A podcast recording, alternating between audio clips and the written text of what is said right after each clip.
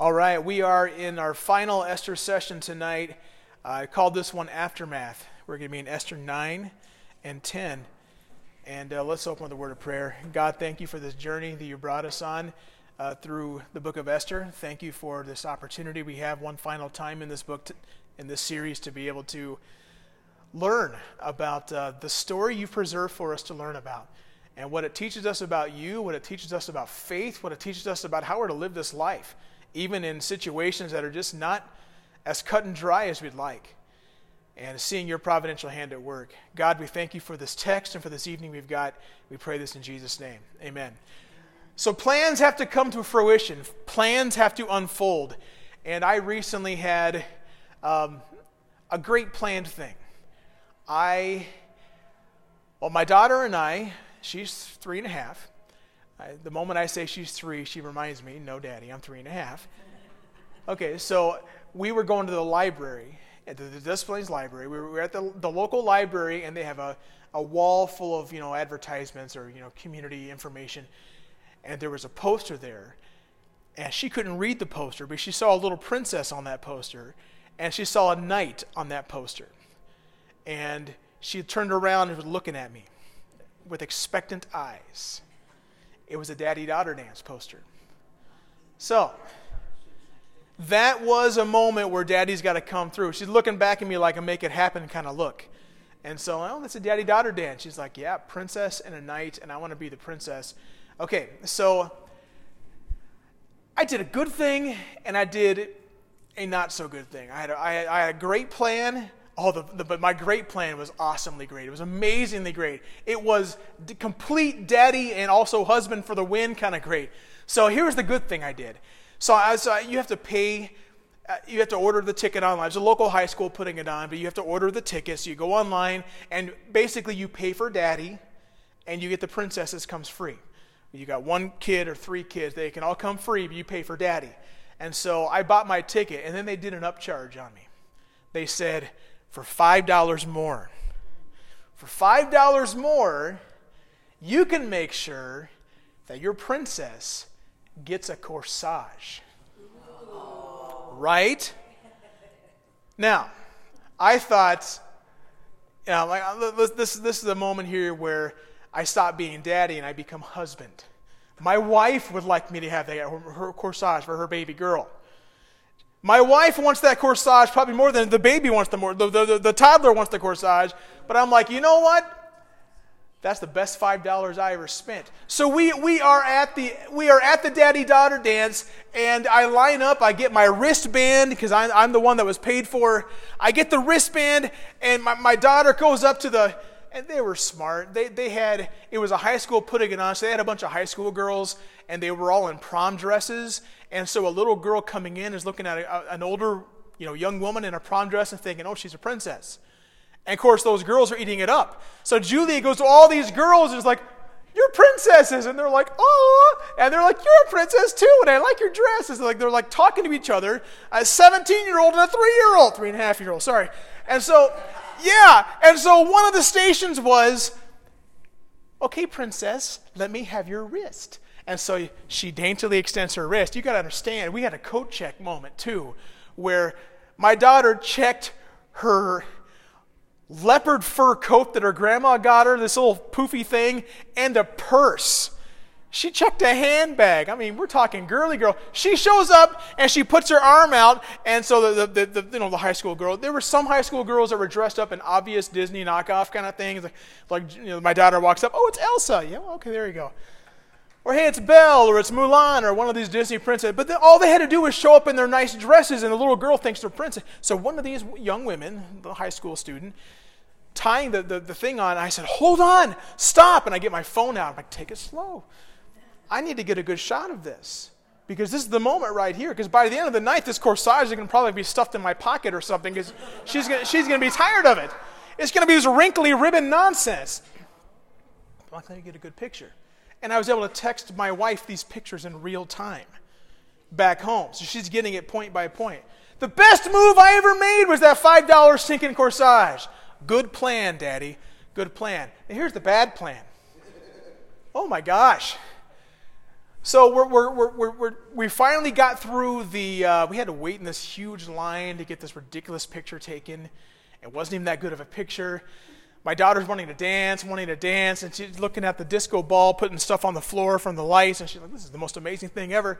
And dance with me, Daddy. Like, okay, we can dance, but we can't really go anywhere because we're in this line. And we get that all done. Like, oh, time to dance. And Julia, my daughter, walked up and she goes, she sees this line of princesses and she goes, Ooh! And I've, I've learned to translate those oohs. That ooh was the same ooh she gave me when she saw that, that picture at the library. Ooh!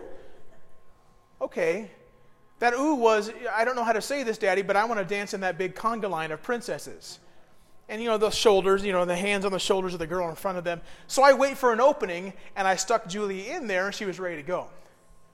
Here's the problem those girls in the conga line we were able to go places that the daddies couldn't exactly follow. They were winding in and out and in and out and in and out and up by the stage, by the speakers and all. And when she went up by the speakers, that line of girls, I lost her. It was the hardest four minutes of my life of looking around this room, this dark, this ballroom, and looking for my girl, like, oh my gosh, this is the dumbest thing I've ever done. And yeah, well, I ended up finding her. And it was one of those things where, like, how do I rescue this? So on the, on the way home, I'm like, you know, uh, she, she had come up and she had found the girls that she was dancing with found their father. And so she was talking to that father, like, I can't find my daddy. So I guess I'll talk to you. I'm lost. And so we're driving home and I'm telling her, that was a really good move. You were a really big girl in that moment to find a daddy to say, I'm lost and please help me find my daddy. I said, that was a good job. Sometimes, sometimes we get lost. Sometimes things happen we can't control, but you know what? You made a really good decision in that moment, and I'm proud of you. I didn't say, and I will never make a conga line mistake again. but you see, plans unfold. Sometimes they're easy and they're good, sometimes they're surprises and they're, oh my gosh. And the plans are going to unfold in the text today. Chapter 9, 1 to 4.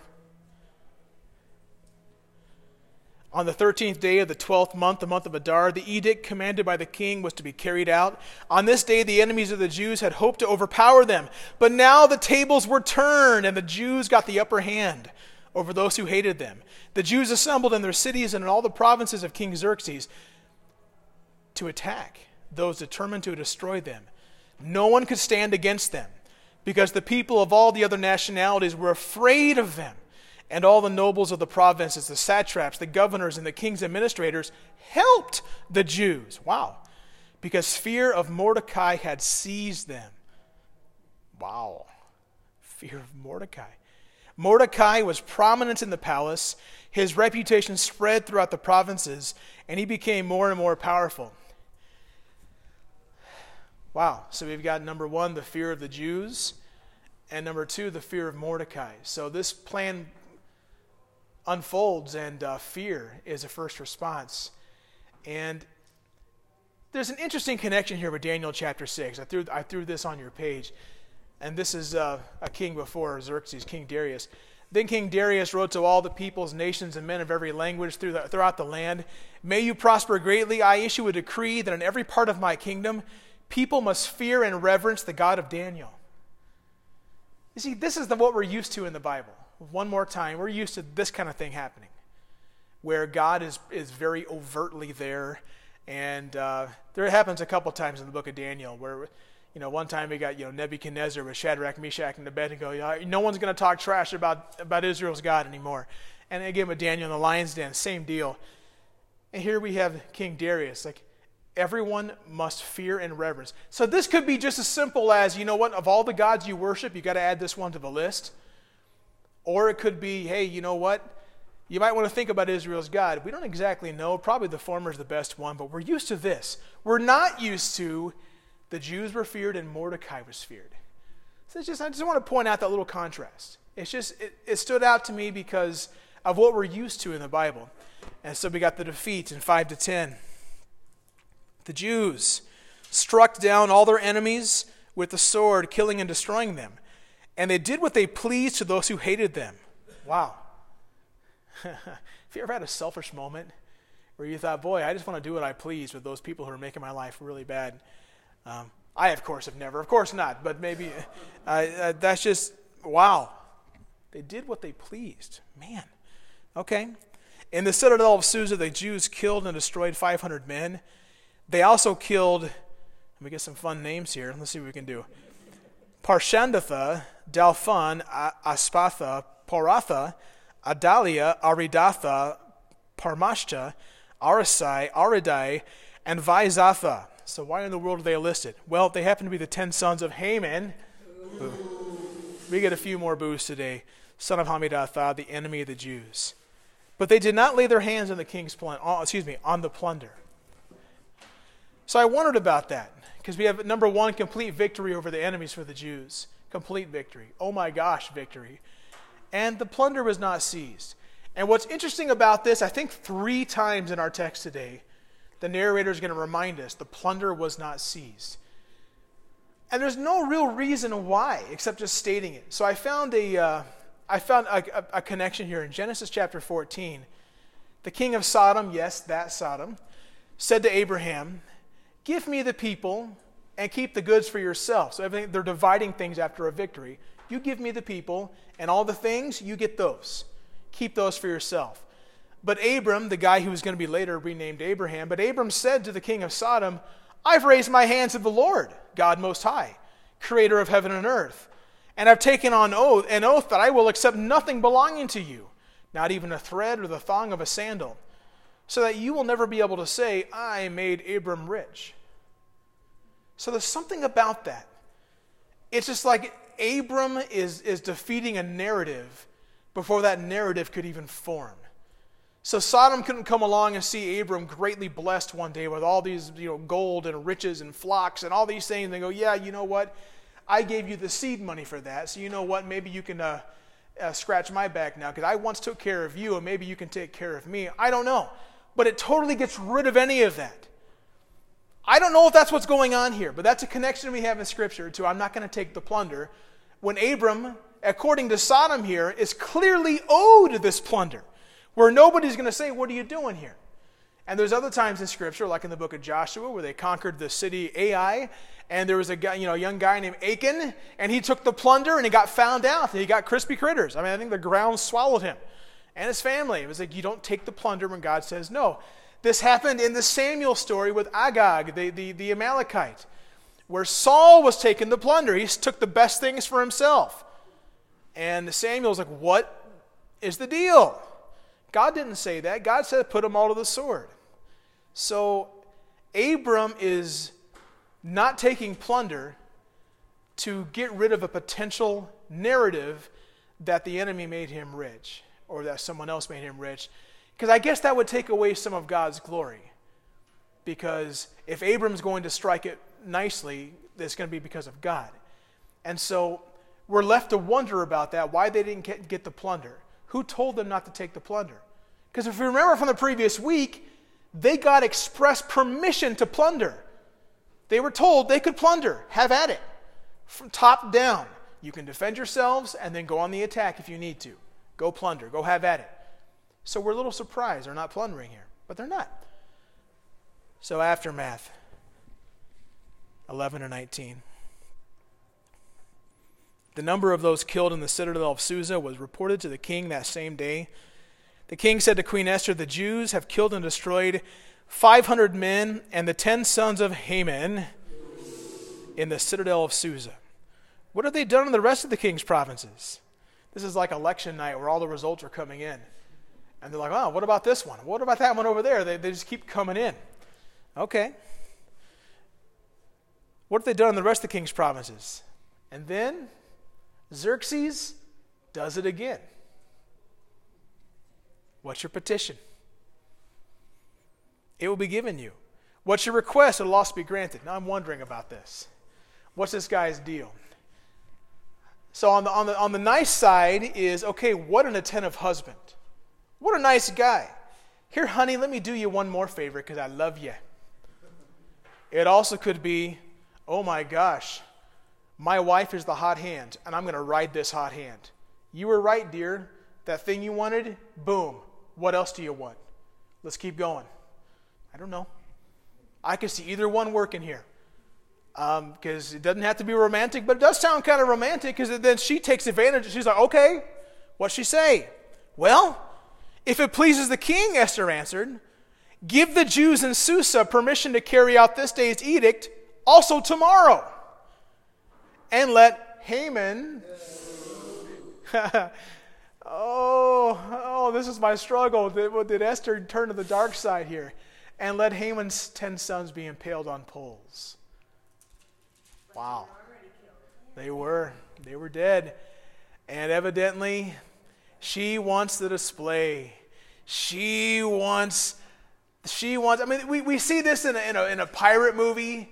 We see this in a pirate movie We're like, okay, they see this, like, hanged pirate or something like that. And, like, this is what happens to people who cross us. Or, uh, ironically, this is what happened in, uh, in Rome. Uh, Jesus got off the cross really quickly in terms of uh, the Roman way to do it was to crucify someone and they rotted on that cross. And the birds of the air and the, the, the creepy cross, all that kind of stuff just picked at it. And, that, and the crucifixion served as a reminder don't you dare cross the mighty Rome. And so um, Jesus, the whole Sabbath thing and the Passover, and, and, and Joseph of Arimathea evidently had some pull to get him off that cross and get him into a tomb.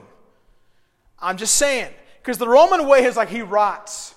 And I also hate to say this as well. If you go back into history, you see people who, I guess, like with lynchings and public hangings, when they don't take them down, they let them stay there as a reminder. Don't cross us. This is what happens to those who are enemies of the state or whatnot, or enemies of this group. I'm trying to clean that up. But if, if, they, if they stood, if they stayed as a reminder, as a public display, Esther's going for that moment here, it seems like. And yeah, I, this is just let them be on poles. And uh, yeah, so the king commanded that this be done. An edict was issued in Susa, and they impaled the ten sons of Haman. The Jews in Susa came together on the 14th day of the month of Adar, and they put to death in Susa 300 men, but they did not lay their hands on the plunder. Meanwhile, the remainder of the Jews who were in the king's provinces also assembled to protect themselves and get relief from the enemies. They killed 75,000 of them, but did not lay hands on the plunder.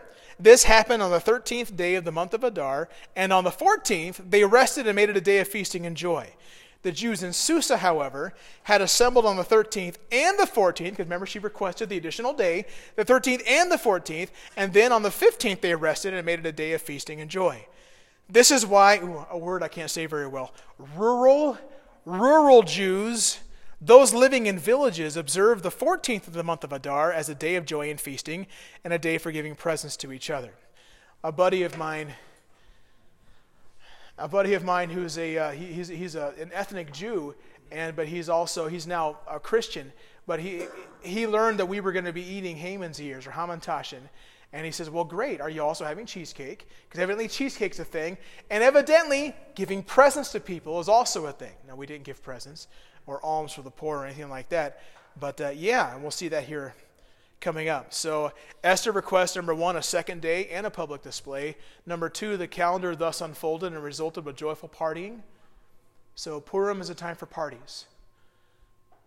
If anyone says our God is a boring God, look at the festival calendar. Every one of those festivals is a party. Every one of those festivals involves meat in a time where you probably didn't eat a lot of meat that is regularly scheduled barbecue. I mean, you look at the Old Testament sacrificial system and it talks about a pleasing aroma to the Lord. Yes, any guy who's ever put on the apron and gone outside with a pair of tongs knows all about a barbecue pleasing aroma. Yes, yes. So that's what joy and feasting is.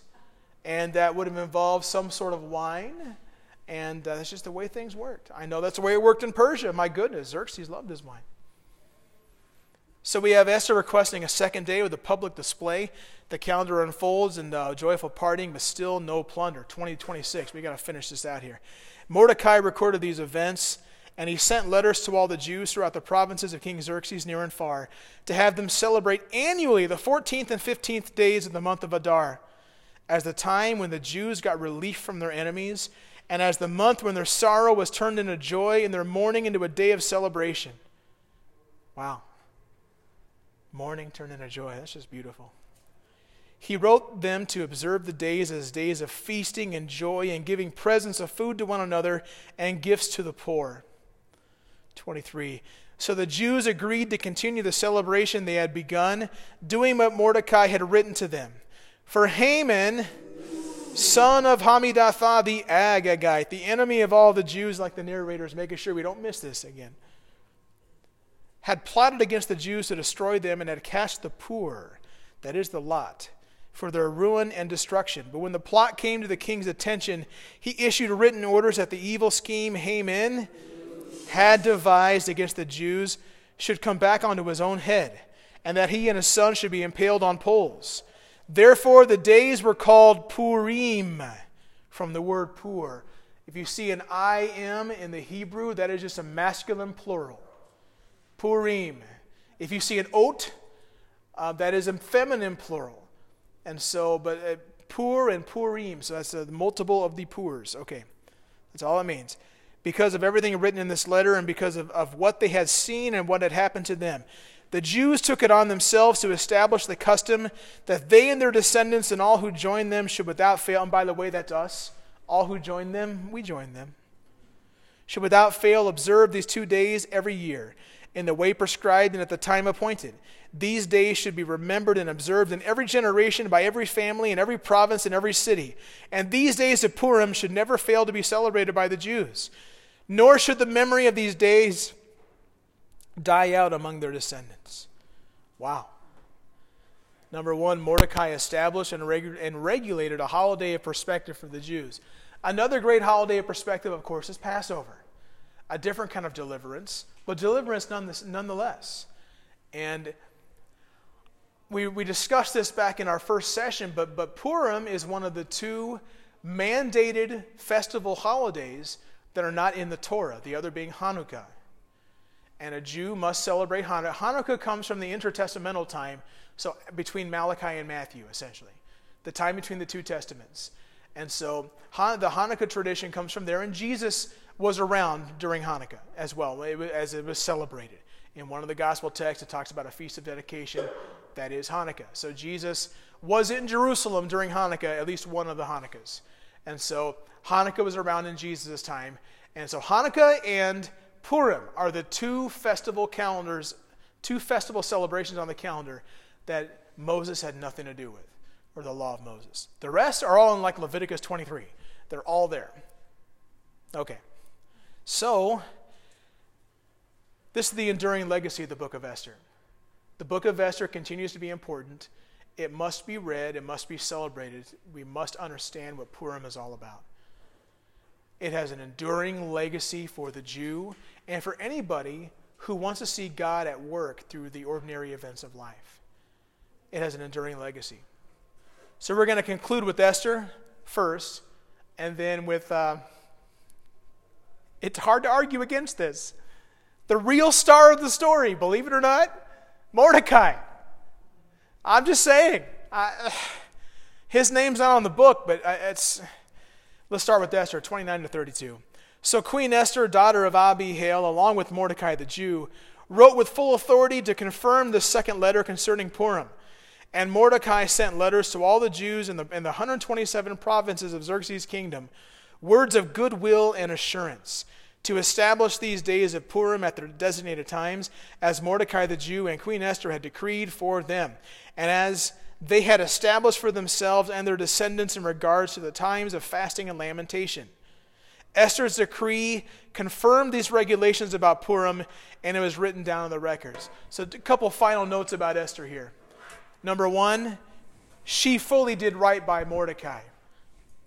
Mordecai raised her. Mordecai, whatever, his financial obligations to take care of this, this, this cousin of his he uh, gave everything for her as someone who raises someone. Okay, she did right by him. If there's, I'm not saying there's a debt that had to be repaid, but if there was, oh Lordy, that debt is repaid. She fully did right by this man. Remember, she's the one who spoke up for him and got his name on the books, those books that would later be read for Mordecai to get exalted, to, eventually come before the king himself and receive the king's reign and, and, and Haman's downfall. And now he's number two.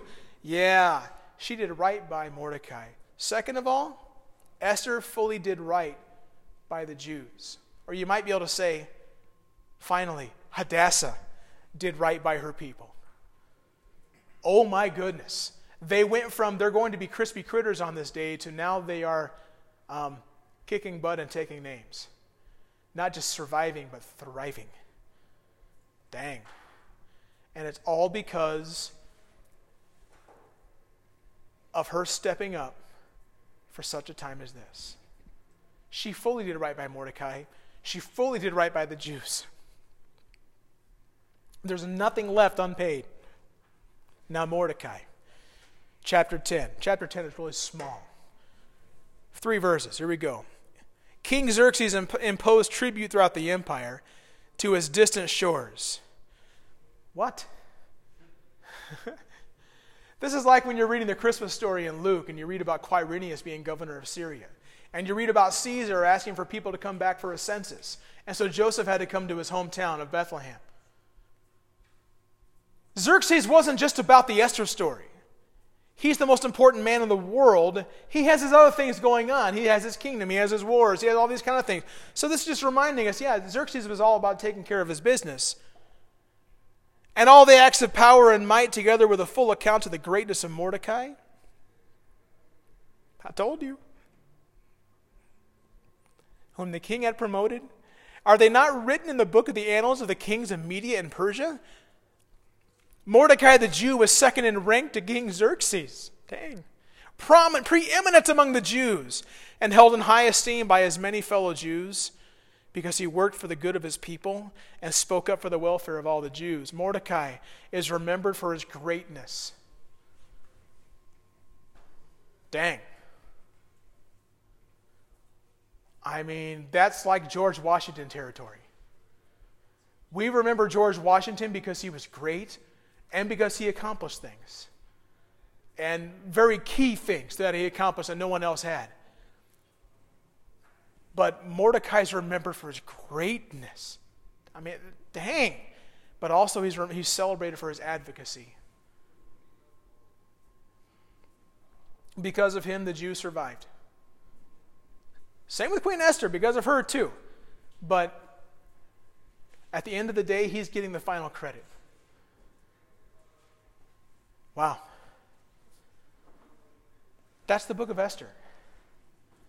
So I was sitting in service this last Sunday, and you, you, know, you know me that this is something that I've struggled with because I, I kept this whole time together. I kept taking the book of Esther out of the Bible. And I kept saying, listen, I was building this argument. I kept calling it tension that we had to marinate in. And that tension was the book of Esther is just so unique. It's just the most unique book of the Bible. God's not even mentioned. There's no prophet, there's no priest, there's none, none of that stuff. There's no religion, there's no prayer, there's none of this. And so we took the Esther out of the Bible to say, listen, this is a unique book. We got to deal with it uniquely. We got to embrace the tension of we can't really read God into this text because God's not overtly there like we're used to God being overtly there. But as I shared last week, I'm growing tired of that. I'm sick of it. I want to go to sleep at night regarding with this. Because Esther is a unique book of the Bible but it's a book of the Bible. So we got to conclude this by finally resolving this tension. And here's how I here's how I thought to resolve this. It came to me as I was worshiping God on Sunday when that Waymaker song came on. I'm going to read this to you. I'm going to read it like a poem, but I've highlighted a part there in green, and I'm going to emphasize that when I read it. Here we go. This is uh, Leeland is the, is the author here. You are here moving in our midst. I worship you. I worship you. You are here working in, the, in this place. I worship you. I worship you. You are waymaker, miracle worker, promise keeper, Light in the darkness, my God, that is who you are. You are here touching every heart. I worship you. I worship you. You are here healing every heart. I worship you. I worship you. You are here turning lives around. I worship you. I worship you. You are here mending every heart. I worship you. I worship you. You are waymaker, miracle worker, promise keeper, light in the darkness, my God, that is who you are. Now we get to the bridge, and now I get excited because as I sat there worshiping God, I read these words on the screen, even when I don't see it. You're working. Even when I don't feel it, you're working. You never stop. I'm emotional right now. You never stop working. You never stop. You never stop working. And I sat there in my seat and I went, Oh my gosh, Esther has a praise song. That's it. Those words right there ease my Esther tension, even when I don't see you, you're working. We've had 10 chapters of this. We don't see him. He's nowhere to be seen on purpose. Because remember, the Holy Spirit wrote this. We got to read Esther as Holy Scripture. We spent seven weeks taking the Esther out of the Bible to deal with it properly, and I feel good about that. That tension is how you study Esther properly, at least in my opinion, in my studies. It's like you got to embrace that tension because it's there. But by God, and I don't mean that pejoratively, by God, you got to put it back in. Because Esther is a book of the Bible. Even when we don't see God, even when God's not in the text, He's working. And we've been bracing that tension every week. But God's moving the chess pieces. We just can't say more because He's not there. But He is if you put Esther in the Bible where it's supposed to be and you interpret Esther as a book of the Bible, as Holy Scripture, then all of a sudden God is everywhere. Even when I don't see it, you're working. Even when I don't feel it, you're working. I thought Esther has a song. Esther has a song. That's great. That is Esther. Right there, you never stop. Waymaker, miracle worker, promise keeper, light in the darkness. My God, that is who you are. Oh my goodness. Let's just go through the story. Vashti is out. Now we got to look for a replacement. God's at work. Esther chosen out of a whole nation full of gorgeous women. God's at work. Haman rose instead of Mordecai. After Mordecai saved the day, it's injustice, but God's at work. The Jews' downfall is on the books. Mordecai has a big speech to Esther. God is at work. Esther finds favor again and again and again as she launches her plan with her husband. God is at work. Haman makes a pole.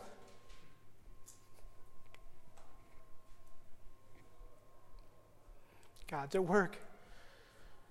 Mordecai is honored by Haman. God's at work. Haman has a downfall and is going to ride his own pole. and God's at work. Dang. The Jews on the books are going to die, but then they not only don't die, but they thrive. God's at work. Dang. Even when I don't see it, God, you're working. Even when I don't feel it, you're working. You never stop. You never stop working. You never stop. You never stop working. Tension resolved. God uniquely uses our events in our life, even when we can't see Him, even when we don't know, even know He's there. The whole book of Esther, the brilliance of the narrative of Esther is that it's like if God never speaks, he just works. But he's working. We never can forget that God is at work, even when we can't see it. Even when it feels like we don't see him at work, we don't feel him at work, we don't acknowledge him at work, none of that. He's at work. God is God and he's at work. He's working his plan, and, and, and you got to understand Ezra and Nehemiah and the Jews back in Jerusalem, they were on the books as well. But God used some secular people, not the religious people, to save the day. God uses you in the events of your life for His glory, and He never stops working. Even when it looks like He's not there, He is. Every time you hear this praise song sung, as we've been singing it a lot, I want you to think about our sister Esther. I want you to remember our brother Mordecai. Our God never stops working. And He can use me, He can use you. And He'll use you at your work, He'll use you in your family, He'll use you uh, in, in the events of your life. Even when things aren't neat and tidy, even when you make great, awesome decisions like buying a, uh, a corsage or boneheaded decisions like letting your three year old go on a conga line full of pink princesses and then immediately losing her. And knowing you're going to have to face your wife when you get home with this very knowledge. Yeah, he never stops working. Oh my goodness, the prayers I was saying in those four minutes, with my eyes as big as saucers, looking around the room and seeing nothing but little pink dresses, and not one of them my daughter. Until I finally saw her. My finger outstretched, and the arms were outstretched, and her arms were outstretched. And I was shaking the hands of that daddy and thanking him for stepping in. Even when we don't see it, he's working. Don't you ever forget that. That's the enduring legacy of Esther. When all hope is lost, that hope is never lost because our God's at work. The book of Esther. Thank you for letting me share.